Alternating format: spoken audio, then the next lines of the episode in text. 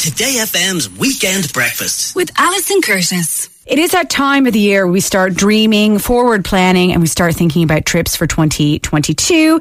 Uh, but what is realistic and what are some top tips and some serious bucket worthy experiences to look forward to? Irish Independent travel editor Pól Ó Conghaile joins me on the phone line now to talk us through and to give us hope, Paul, to give us hope. I'm hoping I can give you a little bit of hope, but obviously we, none of us knows what's coming around the corner. And if these last two years have taught us anything, is that we have to be careful when you're crystal ball gazing. But I am coming to you with a kind of a greater sense of optimism Good. than I would have if we were speaking a year ago. We're, we're a year ago very, very few people were vaccinated. Mm-hmm. Our borders were closed. We were looking into those, spent the whole spring in a kind of a lockdown. But now, this year, obviously we've had great success with vaccinations. Travel held up. It didn't shut down over Christmas despite the extra Yeah. testing. So I kind of take hope from that. It's very quiet right now. Airlines have cut back their schedules in January, but there's a wide sense in the industry that there's this kind of pent up urge to travel, savings, and the industry is, re- is preparing for if and when Omicron kind of tails off. And Right. Please God, let that be soon. That people will be out the gates a lot quicker than they were before. and So- traveling more and making it easier again. I have to say, Paul, like I have, uh, you know, my sister has come and gone twice now in the last two years uh, to Canada, and I have close uh, cousins of mine that live in Holland, and they've come and gone many times uh, Right. between Canada and Holland, and they do say they feel safe with air travel, and they feel like you know there's obviously extra precautions in the airports, but overall they felt it was okay. Yeah, so there's a bit of kind of getting back to match fitness and, and getting used to the new normal with travel. Like you used to just go with your passport and your ticket, but you need to have the COVID cert lined up now and you need to fill out the personal locator form for the place you're going to and the place you're coming home. Well, if you are traveling in the coming months, the main thing to, to bear in mind is you need to just check the specific entry requirement for Yes. the destination you're going to. So, you know, uh, they are largely similar in Europe, but there's some extra little bits and pieces. Like Portugal still requires everyone to have a negative test before they go. That's just one example. You can check all that on the reopen.europa.eu website, and then have a quick look at what are the are there restrictions on the ground that you might want to be aware of. Um, Yes, for yeah. example, in New York, kids over the age of five may need uh, vaccination in order to eat indoors. So that's not the kind of thing you want to find out if you once you're getting off the plane, you know. So, but I think once people get their head around that, and if you have travelled, I was nervous getting back on the plane um, uh, for the first time. Yeah. Less so the second time. You kind of get your head around the new systems. And at the moment, I think just because Omicron is so transmissible, people are reluctant to travel because they're afraid they might get, you know, be a close contact or get the sniffles a day or two before, or even worse while they're out Yeah. traveling. But I think once we get past that, that's why I mean I feel like we're in a better place. Definitely. Um, and uh, even in, you know, the, the article that was published last weekend, you know, you, you break it down to things to look at, you know, look forward Yeah. to each month. And in the first few months, like you've listed, even this month, Kilkenny Restaurant Week at 28th till 30th. And then the Game of Thrones tour is set to reopen on February 4th. So that sounds like that's good. But you've also listed Valentine's Day in Paris. Like, is this, or a trip to Malta at the end of February? These two things that you think we could, we can do, we can achieve? Yeah, good, good question. Um, and I, uh, well, you mentioned Kilkenny Restaurant Week now, and since that article has gone to press, they've pushed that back to February 18th Okay. to 27th. So that's kind of an indication of, Okay. yeah, I don't know if you'll be able to get out the door in, you know, it all kind of depends on your individual comfort levels. I called a couple of travel agents and tour operators on Friday, and they told me that there's a strong late market at the moment. And what that means is that people who can go at the drop of a hat are, are booking to go last minute, but most people aren't. Most people are waiting to see what happens. And there's a sense that in February, March, people will start looking at booking later. But yes, at the moment, if you can travel, if you've, let's say you've had COVID, or let's say you don't have kids in school, or you're, you're boosted and you're happy to go, February and March are going to be great months for deals. If I look at Ryanair or look at Aer Lingus, the prices of flights to city breaks in Europe are, can be as low as nine ninety nine each way at the moment. Um, uh, if, particularly if you could go midweek, So whether or not you could make Valentine's Day in Paris, that's the weekend is the 11th to the 13th, and Valentine's Day then is the Monday. That's when Ireland are supposed to be playing their Six Nations clash, incidentally. So there's an edit, an edit to go.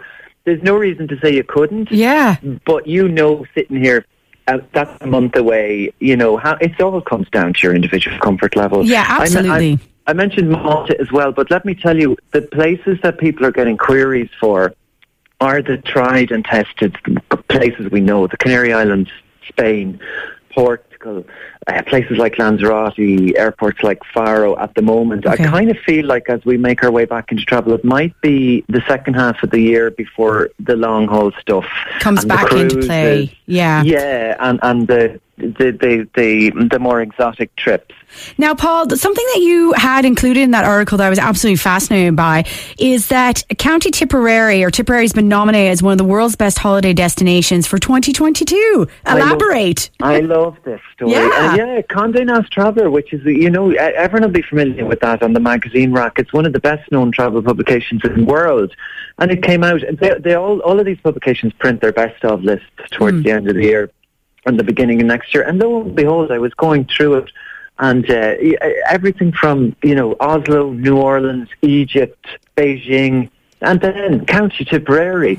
uh, in the middle of it, it said uh, the the article said basically readers co- or sorry visitors coming to Ireland pump the brakes in Tip, and it's it, it had the hit the obvious stuff like the Rock of Cashel and the history, but also mentioned the food. And anyone who's been to to Tip in recent years will know that they've really upped the food game there. There's great produce on the ground and a new hotel this might excite your readers. There's a, uh, it, well, I shouldn't say new, but it's, it's really refurbished from the bottom up. It's the Cashel Palace Hotel in Cashel. It's going to be Ireland's newest five-star hotel, and that's wow. opening in March. So if you're looking for when we can get out and about and when you feel comfortable again, that might be one to, to treat yourself That to. was exciting to read that though, for sure. And then Paul, as you're saying, like, you know, people, realistically, most people obviously look for their holidays for July and August. So that yeah. that's, you know, even people in the health industry, people on the ground saying, hopefully, you know, are more confident about, say, March onwards. So you've listed things like, you know, for families and couples, loads of different breaks, but like, um, you know, Greece, Rome, Madrid, you all, you, all those were mentioned as good, you know, considerations for travel in 2022. Yeah, and I, people are definitely interested in getting back to Italy. Italy tends to make people go really kind of, uh, they almost melt when they think about Italy. People yes. love Italy love it. The food, the landscape, the, the, the walks, the culture. And I think it tends to be a little bit more expensive as a break, but I definitely think you're going to see people slip back there when they can. And one other thing interestingly we're seeing is walking. Right. Um, maybe this is our lockdown loops and, and our, our sense of comfort in the outdoors. Lots of interest in the Camino, in doing walking trips and cycling trips overseas. I think Outdoor. People, yeah, exactly. The combination of that and in, in Spain, then obviously you have got the great food and all, and, and the weather along the way.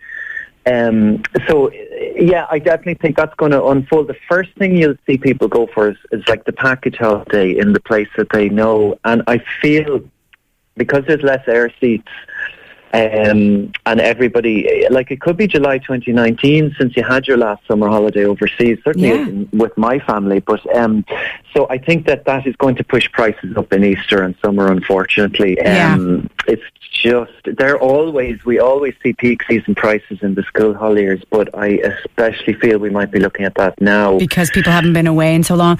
And Paul, something else that's, you know, I was talking about actually with family in Canada and, and people who, you know, follow kind of the travel industry over there is the big trends for this year and probably going forward for the next few years is slower, sustainable travel. And I suppose, like, what would that really mean? Oh, is he there? Uh, I, oh, Paul, Paul, Paul, Paul, are you there? Oh, I did. Sorry, I cut out for a second. You're like, I hate that question. I was just yeah, just doing an ultra slow answer there. I love super think. Yeah, I definitely think that fits in with the look the mindset of of, of I think sustainability. This is kind of a combination of lockdown, pandemic, and the climate uh, crisis that yeah. has escalated over the last couple of years defo and and that'll it won't manifest itself necessarily in kind of traditional neat ecotourism breaks so they will grow we'll also see i think a return to more rail travel i love that idea though yeah, I I do too. There's certain romance to it, isn't there? Mm. And interestingly, in um, in Europe, we you tend to associate rail travel with luxury at one end and with interrailing at the other. But there's more, there's been lots of interesting developments in the middle ground with kind of affordable sleeper trains. Right. Uh, Austria's Nightjet is one example where you could kind of go from Paris to Salzburg or Vienna from as little as 49 quid. And the hmm. journey is nine or 10 hours, so you can sleep on it or you can take a daytime trip. And, and I think that might, as well as when I was mentioning the cycling and the walking just there before I cut out, that feeds into the same sustainability aspect I too. love that idea. I love it. Paul, it's just, there's so much. And as always, I could talk to you forever about it all. And, it, you know, you do bring a lot of comfort to a lot of people and you always have such brilliant ideas. Something that just came in on text as well, I thought was uh, really interesting.